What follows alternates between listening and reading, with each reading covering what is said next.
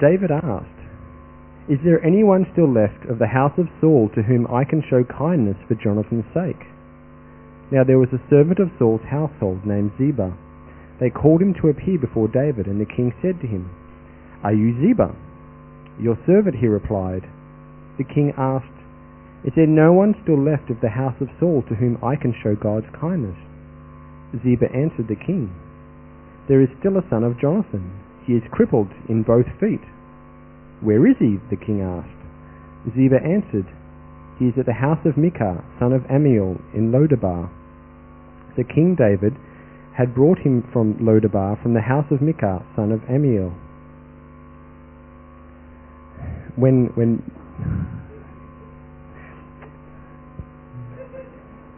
when Mephibosheth, son of Jonathan, the son of Saul, came to David, he bowed, bowed down to pay him honor. David said,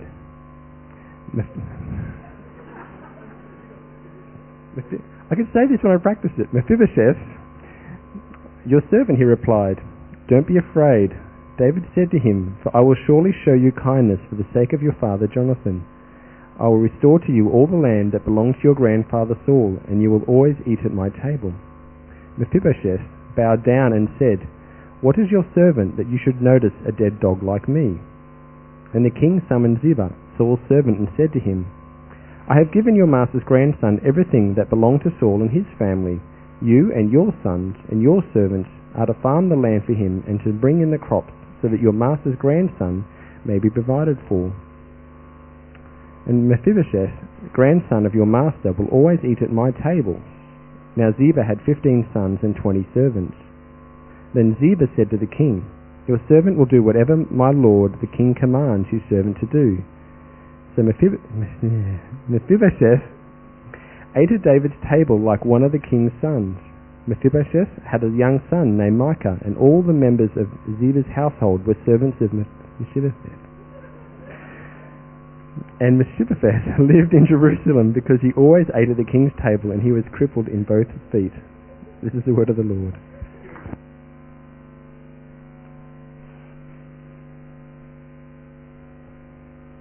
Well done. Morning, everyone. Would you stand with me, please?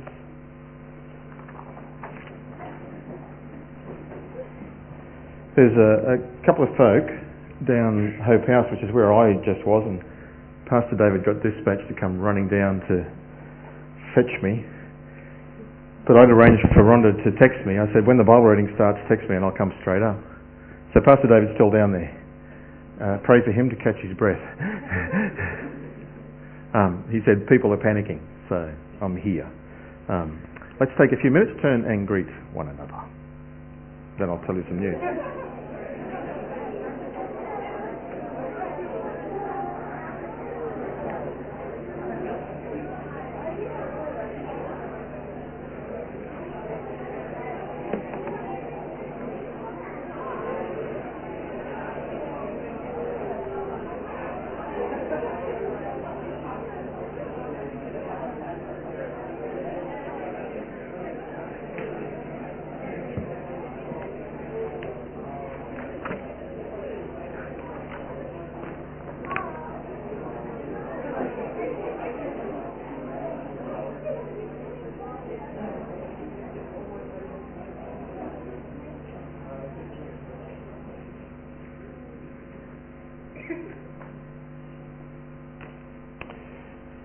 We're meeting about the 10.30 Sunday school class and uh, organising things, appointing a coordinator and seeking to identify how many other teachers, helpers do we need.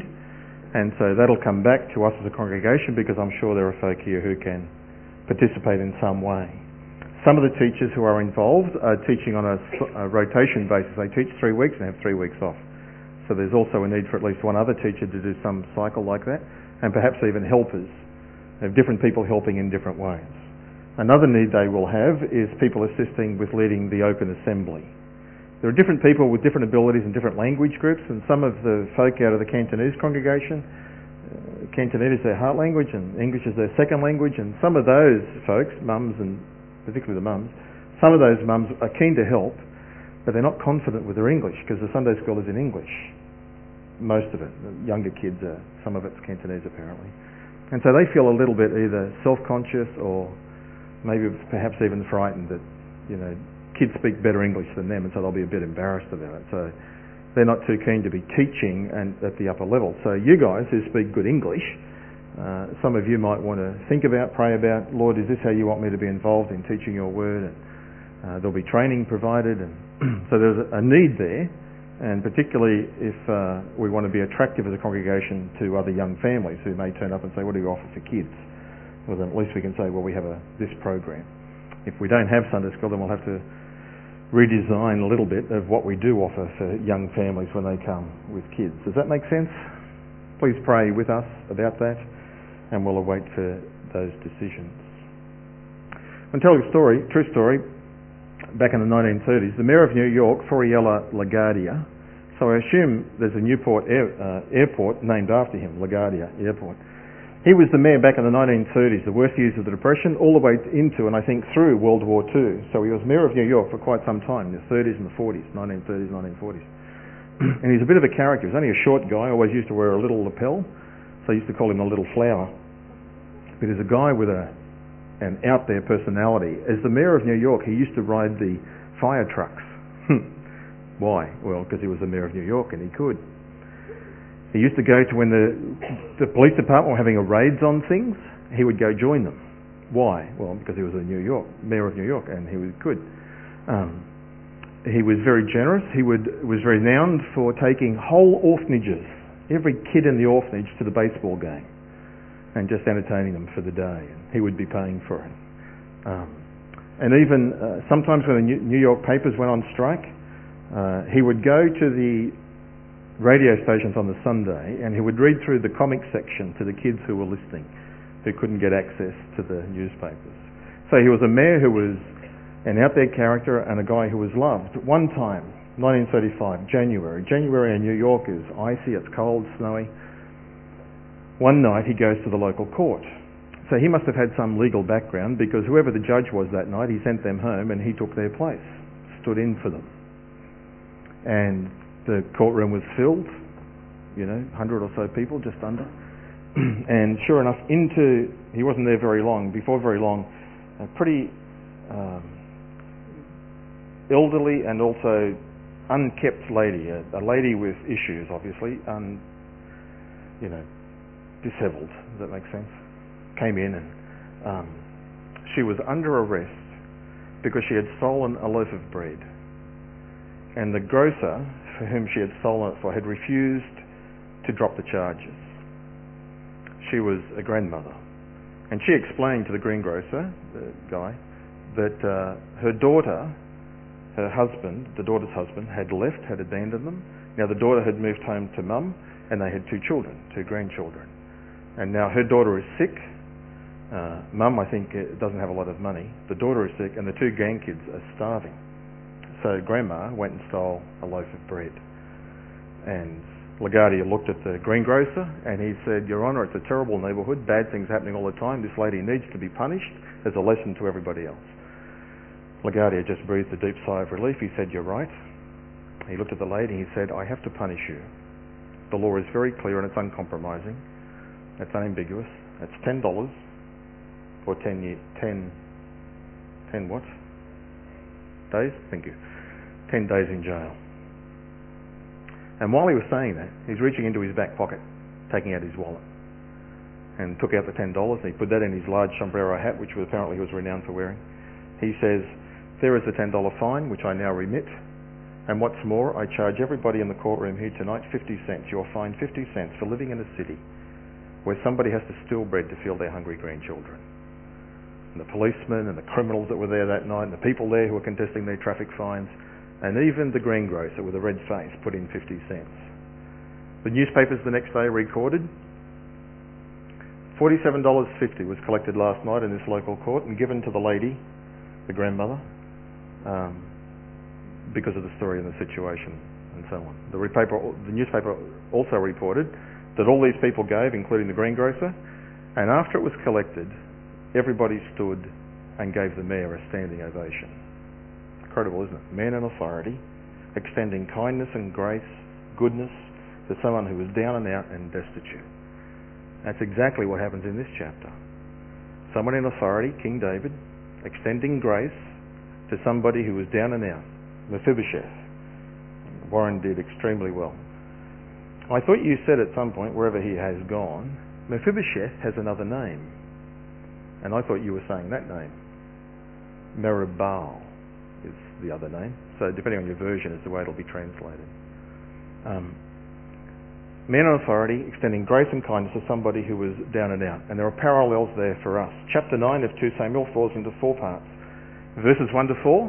Can we go to the first, second slide? Falls into four parts. Verses 1 to 4 talks about David and a servant by the name of Ziba. A little change, verses 5 to 8. It's now David and Mephibosheth. Then it goes back to David and Ziba, 9 to 11. And then the end, the last couple of verses are back to David and Mephibosheth. A story has parallels for us. What's the background to all of this? Well, back in chapter 7 you have David thinking about, in a time of peace, we don't have any slides. You'll find them. I hope. Ah. Grace from a king. David is in a time of peace. Back in chapter 7 he's thinking about what can I do to honour God? And he wants to build a temple. That was last week. This week he's thinking about what can I do to help others. And specifically, he is thinking of Saul's family and his promises to Jonathan and to Saul. Way back uh, in Samuel, there is an oath given. I'll come to that in just a moment. There's also a background to this, which is not just the covenant, which we're going to read in a moment, but there is also a custom. And the custom was that when a new king came into power, they would more often than not kill the family members of the previous reign, uh, dynasty in order to secure their own reign. Now, David wasn't going to do that, but that's certainly how the kings behaved around them. And the family of Saul did not know that. It would appear that they expected that David would come in and do what kings do, which is slaughter the families of those who had been reigning. But David is acting contrary to the custom and acting according to a covenant, an agreement, both that he gave to Jonathan in 1 Samuel chapter 20, where Jonathan is helping him out in the field and promising to look after him and protect him from his dad, from Saul. And he makes this uh, request to David that um, I'll be loyal to you, but you have to promise me on oath that you will not destroy. When you come to power, you will not destroy my family. And David promises. And then even to Saul, when he catches him one of those times in the cave and David lets him go free, 1 Samuel 24 verse 20 says, Saul speaking, Now I realize that you will in fact be king, David, and that the kingdom of Israel will be established in your hand. So now swear to me in the Lord's name that you will not kill my descendants after me or destroy my name from the house of my father. So that's David promising to Jonathan and also to Saul that he would not do what kings normally did uh, at that time and so on. So David is uh, responding to that. He's been thinking about it, and I imagine that as he was riding his horse around you know, out in the fields or whatever, assuming he had a horse, or as he's inspecting the troops, or he's standing on the balcony of his palace and overlooking Jerusalem. It's a time of peace. And at some point, it connects for him. That is, he is in this privileged position because of Jonathan. Because Jonathan was loyal to him, and Jonathan had in fact saved him. Jonathan had protected him from the vengeance of his father, warned him, and David fled. And now David is the recipient of all these things because of what Jonathan had done. And David's response to that is simply to ask a question. Next couple of slides. David's question is, verse 1, Is anyone still left from the family of Saul so that I can extend kindness to them like I promised? Is there anybody left out of all of this abundance that I can share something with? A search is made. Inquiries are made. Eventually, through conversation and maybe searching archives and all sorts of things, it becomes clear that there is a servant of Saul who is still alive, who's still significant. His name is Ziba. He is summoned. He's probably out managing the farm somewhere. He is summoned to the palace. He's summoned to David. We read that in verse 2. Are you Ziba? I am, your majesty, at your service. The king said, question, is there not, is there not someone left from Saul's family that I may extend God's kindness to him. Ziba says to the king, There is one, there is one boy, his name, Jonathan's son. His name is Mephibosheth, but he's crippled in both feet. Nearly every time Mephibosheth is mentioned in the scriptures, also his affliction is also named, but he's crippled. We know this, how he became crippled because 2 Samuel tells us, 2 Samuel chapter 4 and verse 4, that when the Philistines had invaded, his nurse uh, picked him up. He was only aged five, and as she was fleeing and running because she thought they would come and kill all of the family, she dropped him. Dropped him in such a way that both of his feet are damaged, and they never healed properly. So now he's crippled in both feet, either walking with a limp or maybe with crutches or dragging his feet. We're not told, just simply told that he was crippled in both feet, injured by a fall. Um, there is one boy, Mephibosheth, who all his life is living a distance. He's across the Jordan. He's in a place called Lodabar. Even the name of the place is perhaps meant to be significant. Lodabar. Lo means no, not. Debar means pasture. He's in a place without pasture. He's in a barren place. He's hiding. He's been doing so for about 20 years. And I suspect, this is how I read it, and Ziba, who was the manager of the farms of King Saul, when, Z, uh, when Mephibosheth has fled in hiding to Lodabar, here is Ziba living the high life from all of the lands and all of the farms and all of the crops and everything else that's coming in, he's benefiting from that. And I suspect Paul Mephibosheth isn't. He's simply in hiding. He's glad to be in hiding. He doesn't want to be found because he still thinks David's going to take his life. And so here is uh, Ziba now with David. Is there anybody? Well, yes, there's one, Jonathan's son. But he's crippled in both feet he won't fit in round here. He's not able-bodied. He's not as attractive. He's not as competent. He's going to be a problem. There is one, but he's crippled in both feet. I think that's what he means behind it. I think he's trying to put David off. But David gives a wonderful, gracious response. Where is this son? Where is he? He's in Lodabar. And then David dispatches a group of soldiers to go find him to the house of Machir, somebody else's house, in Lodabar. When they get there, there's a knock on the door. And I can imagine Mephibosheth shuffling on crutches somehow, coming to the front door and opening it. And there are these couple of big, hefty soldiers from David's army.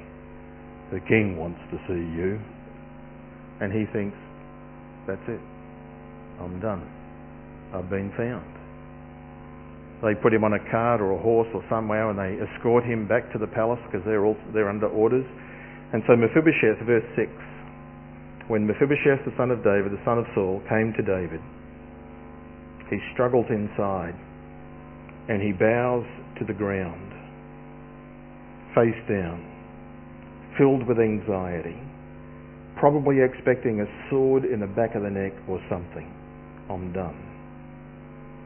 Even though in the conversation coming, I could imagine them on the cart, the soldier saying, David's not going to kill you. Yeah, but I'm Saul's grandson. I'm the heir apparent. If David falls over, has a heart attack or something, then rightfully I'm the previous royal family. He wants to off me. He wants to get rid of me.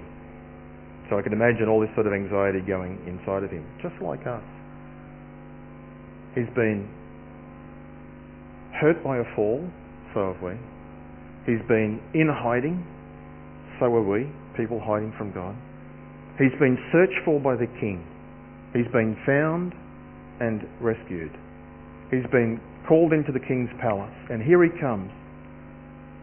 Sought for, rescued, found, called, saved, about to receive an inheritance, and he's filled with anxiety. He still needs assurance. Just like us and some of us. And God has done all these things in our life and we still are uncertain, still a bit anxious about what is God really like. There is a wonderful verse in um, Ephesians chapter 3 verse 12 in the New Living Translation which gives you the meaning of it very clearly. it says, because of Jesus and our faith in him, we can now come fearlessly into God's presence, assured of his glad welcome. Isn't that beautiful? That's certainly the truth. Ephesians 3.12. Because of Jesus and our faith in him, we can now come fearlessly into God's presence, assured of his glad welcome. So Mephibosheth has come inside. Um, he has bowed down before the king, and the David comes to him, verse 6, Mephibosheth, is that you? They don't know each other.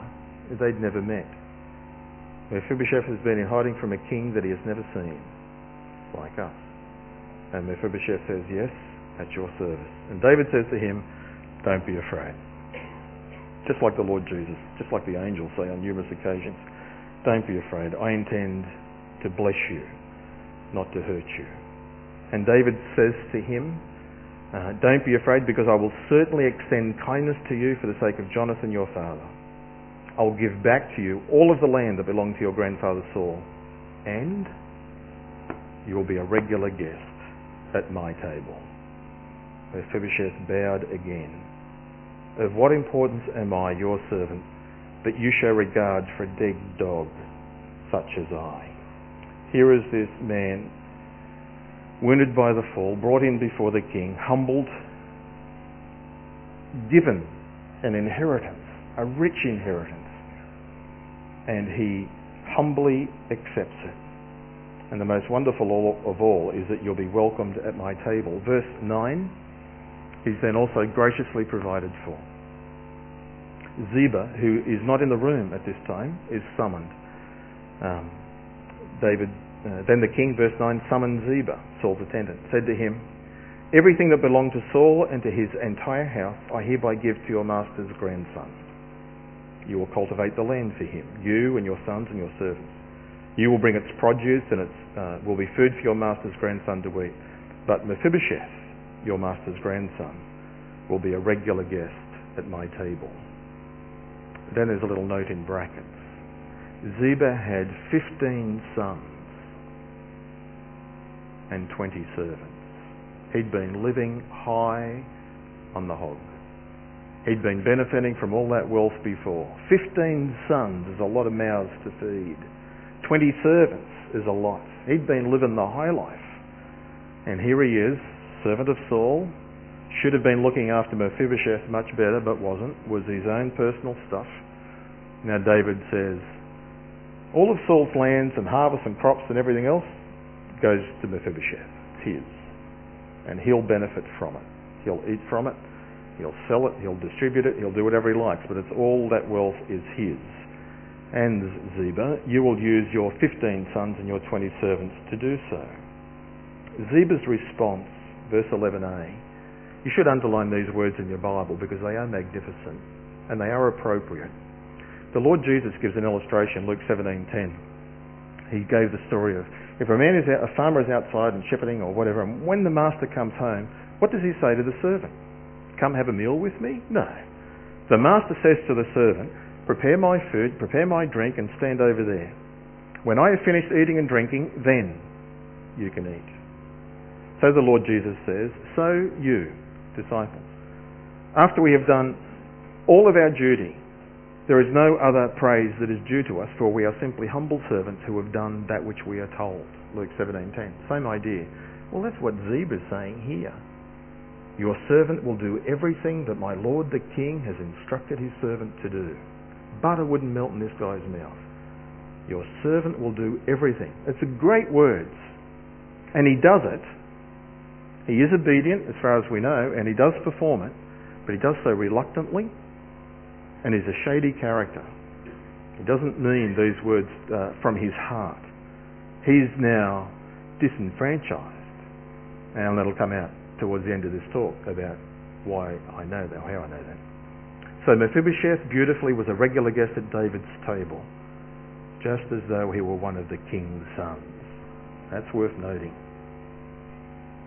From Lodabar, place of barrenness, the place of nothingness, searched for by the king, uh, brought in, welcomed, given an inheritance, and now sitting at the table and treated like one of the king's own sons, like he's been adopted, just like us. What David does to Mephibosheth is what God has done for us and to us. Um, this kindness, his response to that, verse 12, Mephibosheth had a young son by the name of Micah. All the members of Ziba's household were Mephibosheth's servants. Mephibosheth was living in Jerusalem, not Lodabar, for he was a regular guest at the king's table. He moved, moved to town, lived in Jerusalem. Don't know how often, but I imagine all the time, lived in the palace, an adopted son of the king. He, his response was one of acceptance, just like we have to respond. We have to respond to the king's kindness towards us and all the grace that he offers us. All right, so what have we said? Here is a summary. Next slide. An all-out search has been made for him, so too for us. A great kindness has been offered to him, so too to us. He was graciously provided for, and he gladly receives it. Great parallels to us. What David does to Mephibosheth, look at this list. He, Mephibosheth, is like us. Next slide. Mephibosheth was born of royalty, so are we. We were made in the image of God. But like Mephibosheth, we are ruined by a fall. Him physically, us spiritually. When our parents, Adam and Eve in the garden, disobeyed, they fell from grace, fell from God's presence, fell from God's glory into sin. And because of Mephibosheth belonged to a family that is the king's enemy, so are we. We are the family of David, of Adam. And we are the king's enemies. We, like Mephibosheth, hiding in fear from the king, a king we have never seen, running. We've been searched for and called by the king. We've been found, next, and rescued. We've been brought back to the king by others. Just like the soldiers went and got him and brought him back, so others have found us and brought us back to the king because of his mercy. And just like him, some of us will need, still need, assurance of God's grace and kindness that he has displayed towards us. He is welcomed, he is restored, given an inheritance. He is provided for at great cost because grace and kindness is costly.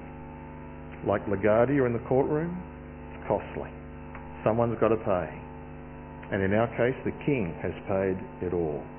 David gave up all the lands of Saul and gave them to Mephibosheth. It's costly. So too with our inheritance. God gave us his son. Mephibosheth humbly accepts the offer. He's adopted to be like the king's son, and all of this because of a promise, a covenant to another. But then note this. The end of the chapter tells us, but both his feet were crippled. All of these great things have happened to him, and he's now living in the palace of the king, but he is still carrying the results of the fall. So do we. We still carry the results of our fallen nature. We are not perfected yet. We gather at the table with other fellow sinners who are in the process of being transformed. Called saints, but in the process of being transformed, ever increasingly into holiness, more like the Lord Jesus. And just like Mephibosheth, because we are loyal to the king, we will be persecuted or slandered by others, sometimes by those closest to us. In chapter 16, verses 1 to 4, you get this other insight into Ziba. This is where David is uh, leaving Jerusalem. Uh, there's been rebellion from his sons. We'll come to that in a few weeks. It says this. When David had gone a short way beyond the summit, Ziba, servant of Mephibosheth, was there to meet him. He had a couple of donkeys that were saddled, and on them were 200 loaves of bread, 100 raisin cakes, and 100 baskets of summer fruit and a container of wine. The king asked Ziba, why did you bring these things? Well, it's for you, the family, and everybody else as you go on your journey. Verse 3, the king says, Where is your master's grandson? Where's Mephibosheth? Ziba replied to the king, He remains in Jerusalem, because he said, Today the house of Israel will be given back to me, to me my grandfather's kingdom. Today I get it back. Goodbye and good luck, David. Then the king, David, said to Ziba, Everything that was Mephibosheth now belongs to you.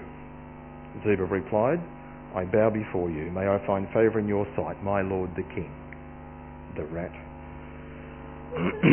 Doesn't, you won't quite get that, but let's go over to chapter 19. When David is fleeing the city, Ziba puts on this great appearance and slanders Mephibosheth. And they're lies. How do you know that? Well, chapter 19. When David comes back, verse 24.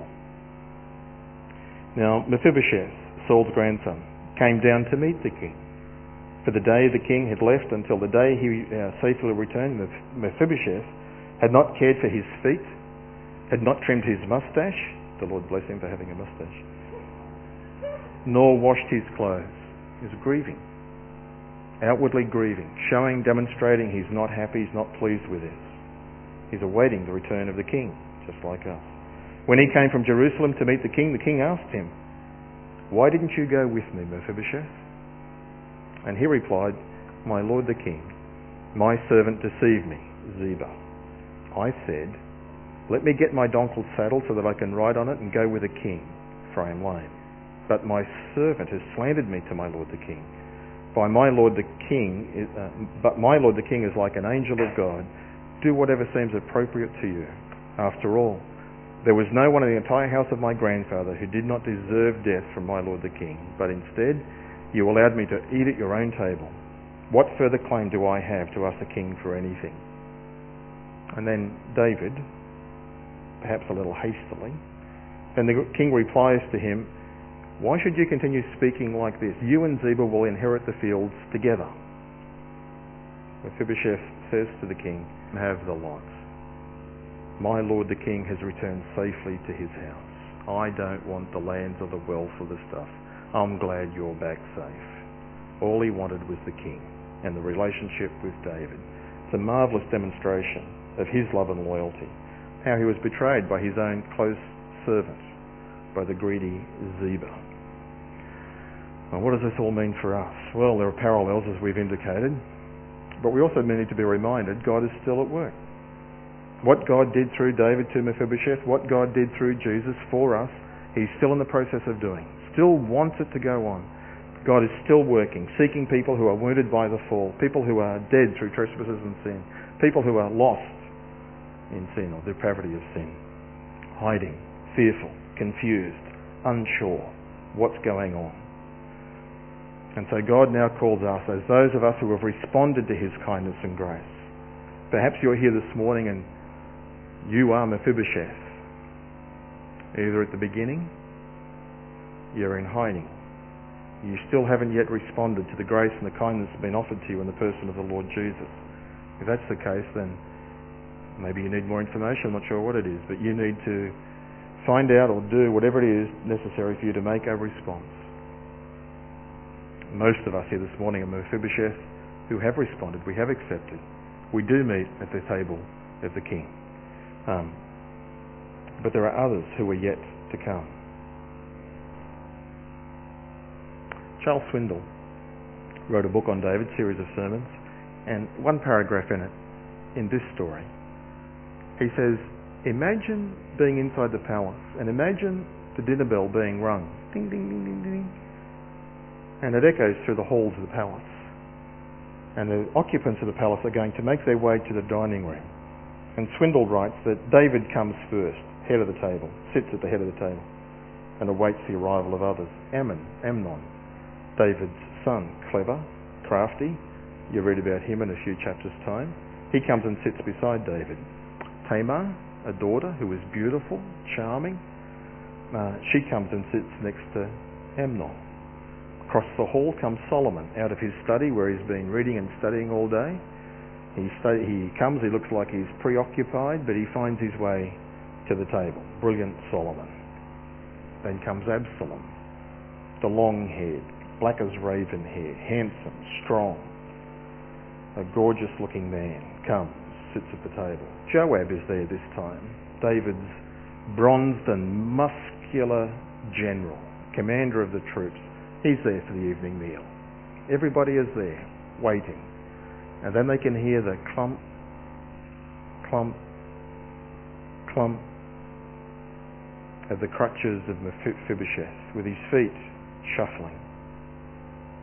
who finds his way eventually and awkwardly to the table, slides into his seat, and then Swindoll writes beautifully, and then a tablecloth covers his feet. Isn't that a beautiful image? Acceptance and covering at the table of the King. As I told the 8.30 congregation, I love that analogy, but there's only one thing wrong with it. They didn't have tables and they didn't sit on chairs.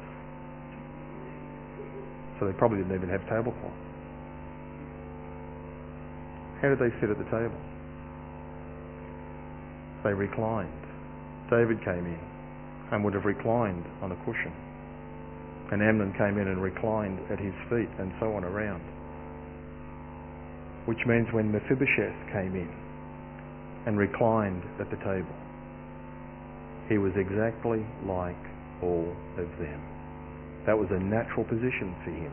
He was used to that. He was now accepted like them. It's a beautiful image, isn't it? Now that's what God has done for us in the person of the Lord Jesus.